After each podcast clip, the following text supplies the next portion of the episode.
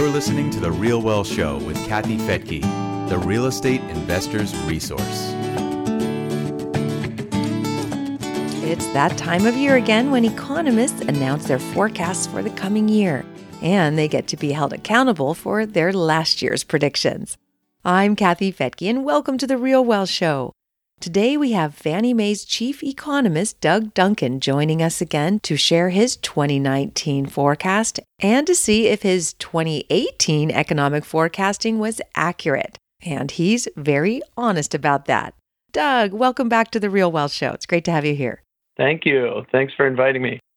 Well, this is the time of reckoning where we get to look at the year in review and what you forecast back in January and how it turned out. You want to do that? Yeah. uh, sure. Accountability, you know? Right. Um, we actually judge ourselves on uh, two or three levels. And so I'll kind of walk through that a little bit. One is we, we usually pick a theme that we think will capture the important elements that need to be understood in the coming year. And our theme this year was fiscal policy and the Fed stimulus response. And the point was at the end of last year, there was a tax cut passed. That was going to change the nature and level of economic activity, and then the Fed was going to respond to that in some way. Now, so I feel pretty good about that theme. I think that all ended up being true. Lots of discussion about the Fed's actions, in addition to the speed up in economic growth, which occurred as a result of the tax cut, at least in part. There was a piece of fiscal policy that we didn't specifically talk about at the beginning of the year in detail, which was, of course, trade discussions and the tariffs. And so those discussions and the Fed's actions over the course of the year meant that our macro forecast was pretty good. I think we're within a couple of tenths of what we said we thought growth would be. And of course, the fourth quarter data is not all final yet, but it's looking pretty much like what we thought, maybe 2.2% growth. So full year growth, a little over 3%. I think that's going to be a pretty good forecast on the macro side. So the theme was pretty good. The macro is pretty good. The housing forecast, I'm not happy with our housing forecast. Housing responded more strongly to the interest rate increases on the purchase side than we thought. The refi side, not too bad. That's the easier part to forecast. If rates go up, fewer people can benefit from refinancing because of the difference between the market rate and their current mortgage rate. So, not too much of a surprise on the refinance side. But on the purchase side, we'd actually forecast for about a 2.5% increase in home sales. And it looks like it'll be more like two and a quarter percent decrease in home sales. So in the latter part of the year where interest rates rose fairly strongly, there was a pretty big reaction on the demand side of the housing market. So what you see today, you've seen some headlines in the last month. Everybody's optimistic because supply is up. Well, that's actually a little bit of a chimera. The only reason supply looks bigger is because demand shrank. And the way people talk about supply in the housing market is how many months will it take to sell currently listed properties at the current pace of sales? But if the current pace of sales slows down and the number of houses stay the same, it's going to look like supply went up, when in fact the actual number of houses for sale didn't change much at all. So, what that suggests, if were we to see a decline in interest rates again, then we'd have just as tight of inventory as we had before because we're still building a couple hundred thousand units less than what is needed to meet our current demographic. So I'm not too happy about our call. Uh, we were off by about five percentage points on home sales, and our forecast was on the high side. But you know, I'm I'm all about transparency, so we're we're going to work and see if we can make it better next year rates went up a little further than than we thought, but that's not a good excuse. So that would be my self-assessment. You know, I get maybe an A minus, a B plus, and a C. you know, and in, in today's environment, I would say that's pretty darn good. I was on a national TV show recently, and and uh, they kind of asked me to do a year in review, and I just said I think this is the year we'll look back and say there were such opposing agendas. It was very difficult to predict anything. You know, just like you said, yeah. we have a stimulus going on with the tax cuts, but then we've got a tightening with the Fed. Uh, so, mm-hmm. what is it? We're, we're trying to create jobs, but we have job openings, we have low unemployment. I mean, would you agree that there's these opposing forces that make it very confusing? Yeah, absolutely. No question. And that's why we had the stimulus response part of our theme is the fiscal policy was basically stimulative, but monetary policy was becoming more restrictive. So the question is, how do those things interplay? And, you know, we knew that rates would go up. They didn't really go much further than what we thought, maybe a quarter, maybe 25 to 40 basis points over our January forecast for this time of the year. But one of the things I think that is a little different, and it's always tempting to say, well, this time is different, but there is one thing that is if you were 22 years old and graduating from college in 2009 at the end of the recession, then for the next seven years, the Fed funds target was basically zero.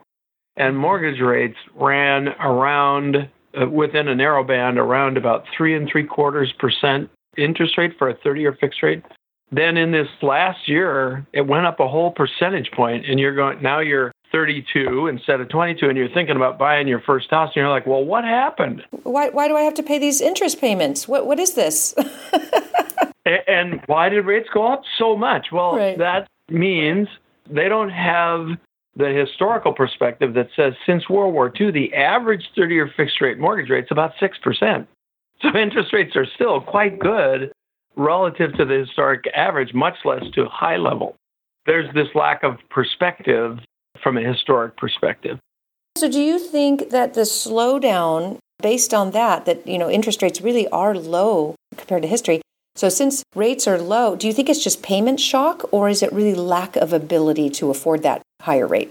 I, I think it's two things. I think it is payment shock that people are like wow. And then they've also part of it is psychology because they were in college during the crisis and some of them saw family members take economic damage. They saw friends and neighborhoods take some economic damage in the housing sector. And so they're they're reading these articles about the slowdown in housing and they're going, "Oh my, are we going to have another crash?" Mm-hmm. So I think part of it is psychology. Let me give you one other data point from the data that we actually collect through our surveys.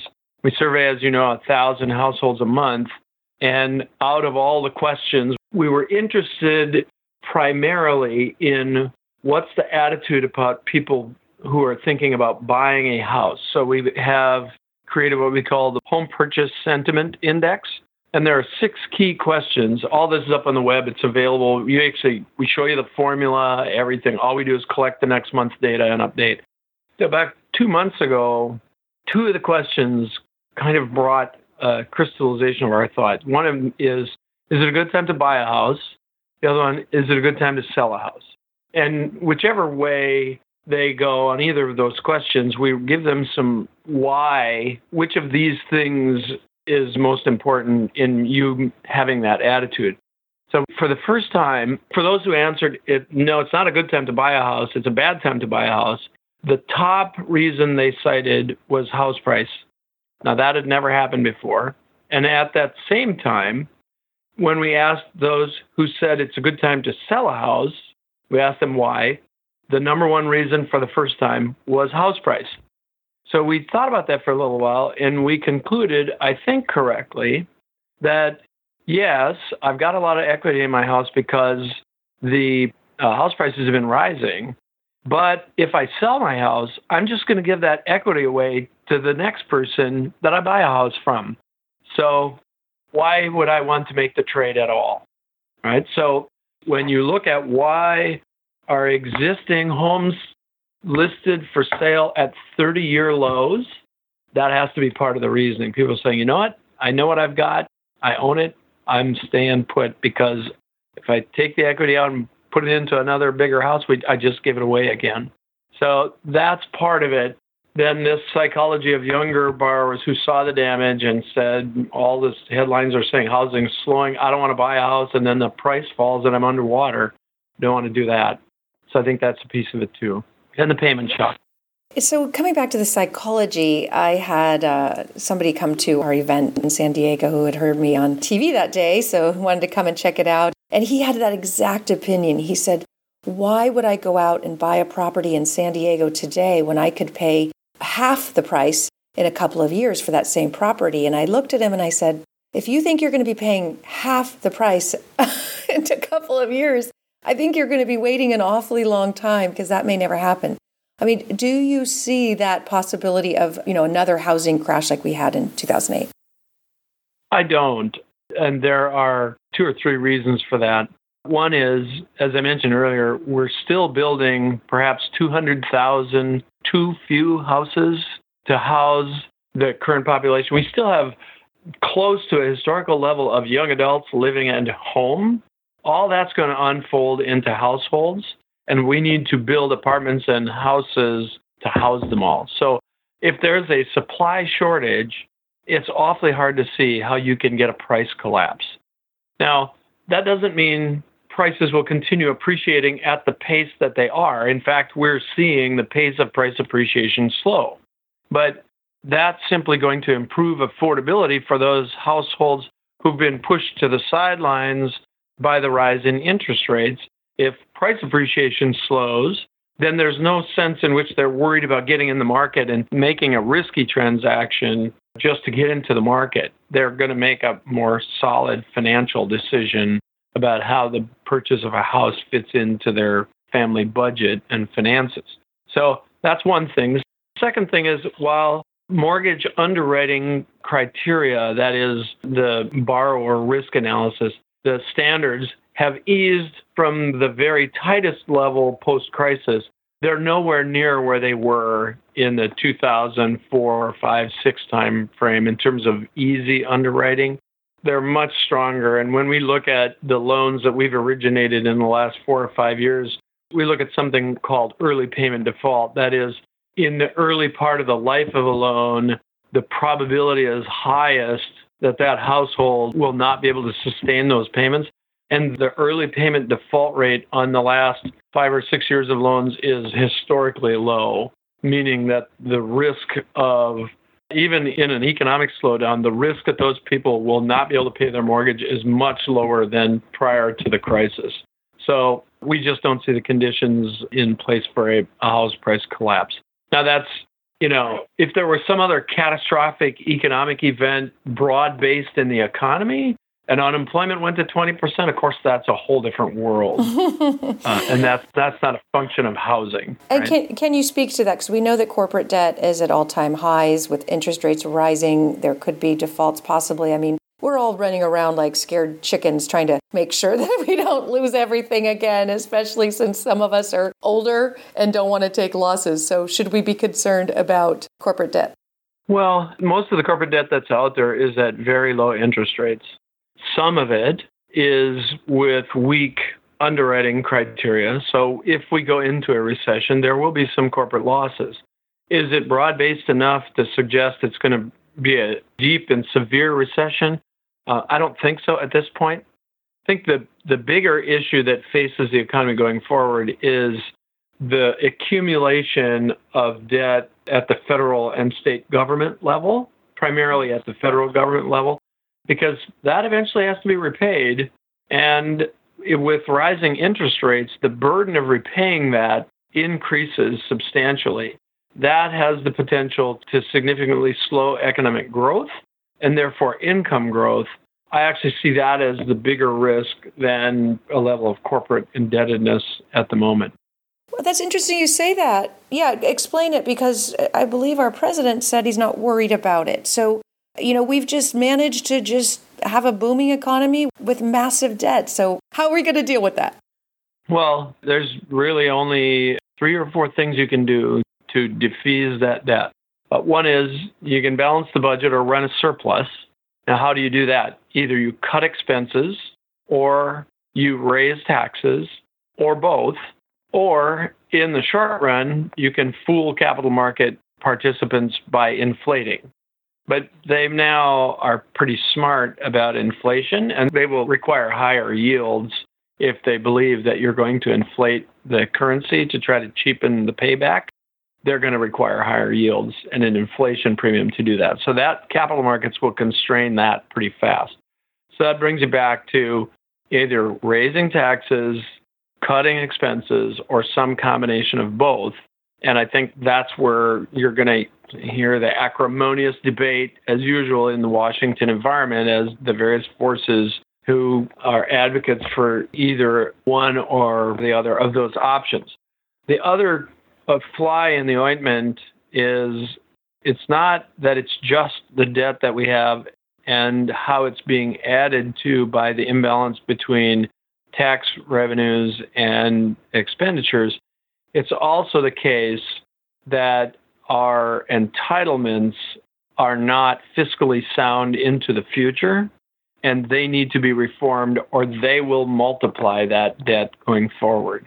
Because given the current level of benefits through the two easiest to reform, Social Security and Medicare, they will both, within the next decade or so, unless there's a change in benefits or the tax proceeds to fund those benefits, they will be paid for out of the general treasury, and that will be very expensive.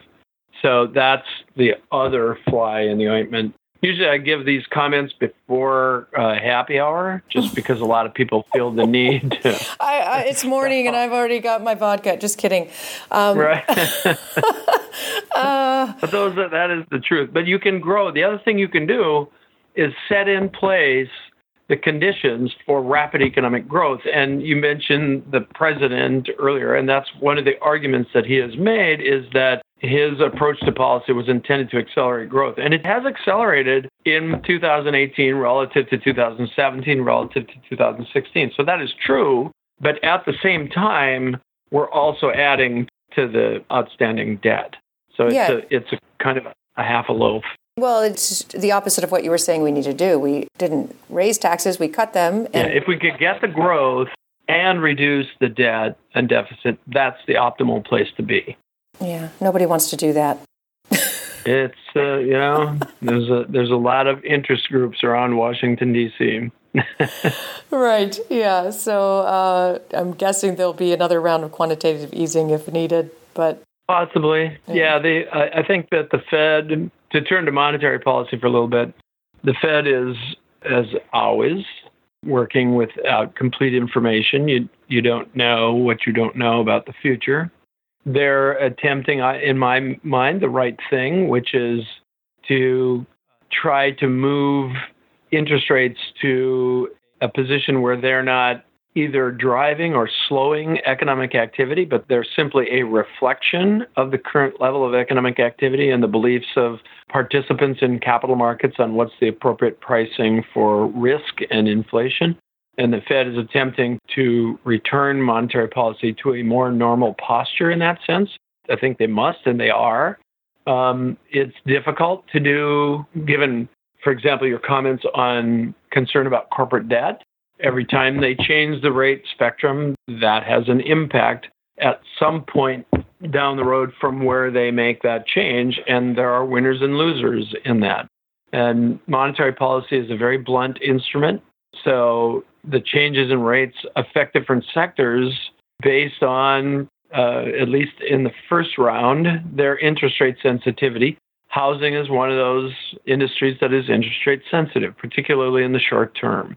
And we're seeing that. The second half of 2018 was clearly a response to the rise in rates that took place as a combination of the fact that the Fed was tightening monetary policy and that economic growth prospects were improving. So the demand for credit in the marketplace rose, meaning interest rates rose along with it. So the Fed's got a they have a very tough job after a very long period of, of abnormal monetary policy execution to try to return to a more normal monetary policy execution there's some parts of it that have never been tried before. For example, the Fed's portfolio of mortgage backed securities, they've never done that in modern history. And its effects are to some degree unknown. So I think I am going to open up that bank in Switzerland. Uh, anyway, well, you know that's interesting. You should you should raise Europe because today one of the things that's holding interest rates as low, and if you've noticed they've come back down over the last 30 days to some to some degree. They'd gotten up to around three and a quarter for the 10-year Treasury. It's back down now to about 2.9, something like a 45 basis point decline. part of that has to do with not necessarily Switzerland, but Europe, because of the discussion of how the UK will exit the European Union.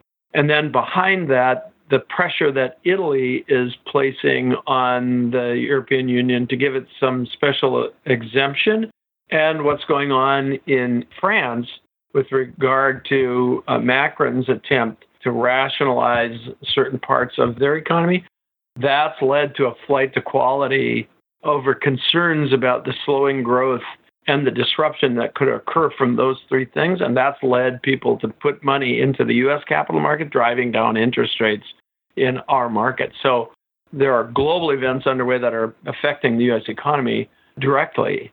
And the other one, of course, which we mentioned earlier, is tariffs. And you can see each day as the commentary is made about whether there's progress being made or no progress being made, rates move based on that. That is a clear risk factor in the market today because of its the expectations of what it means for economic growth and incomes. Okay, well, let's come back to uh, U.S. housing, and that's kind of where I like to hide in all of this. At the end of the day, people do like to live indoors, so. mm, yep like I said, everybody's running scared, fearful that we're going to go through another 2008. And I keep saying the same reasons you just said that housing has been on solid ground. I do still hear people saying, oh, but people are uh, doing these risky loans again and, and tapping into their home equity with record equity lines. And I'm not seeing that, but are you? Well, there has clearly been a pickup in cash out refinancing, but it's nowhere near what we saw in the bubble period.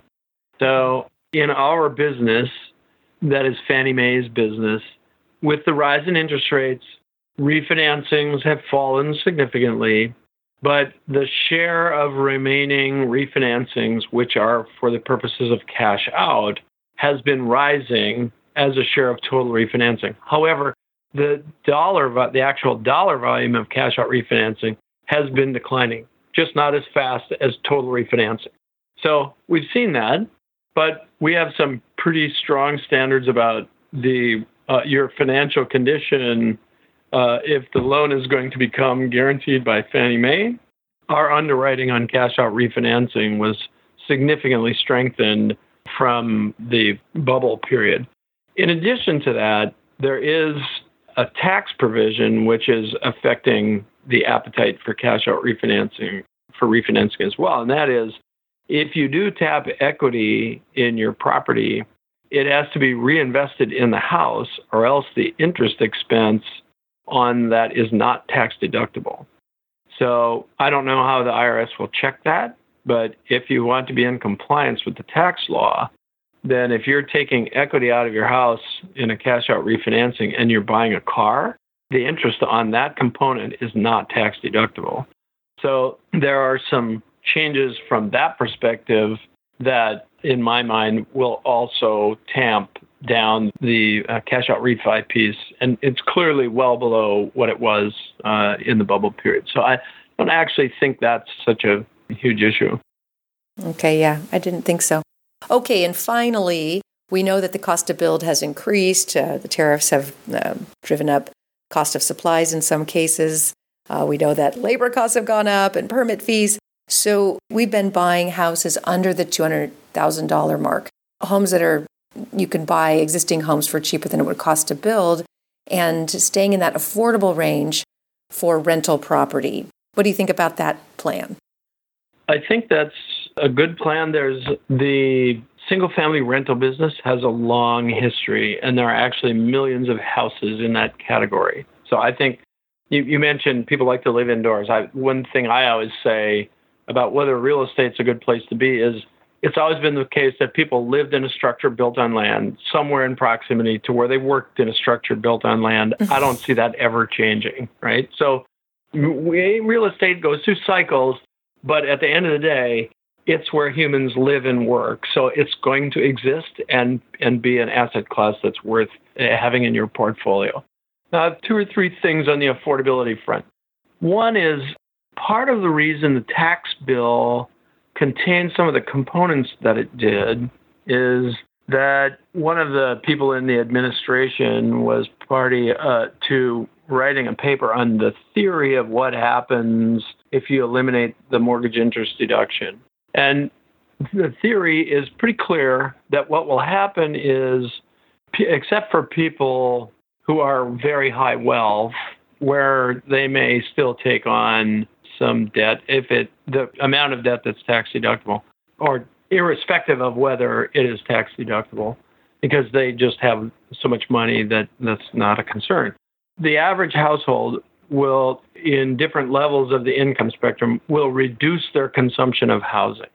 What that suggests is that the price of houses at the high end will decline, but the price of houses at the low end will rise as people shift their consumption of housing.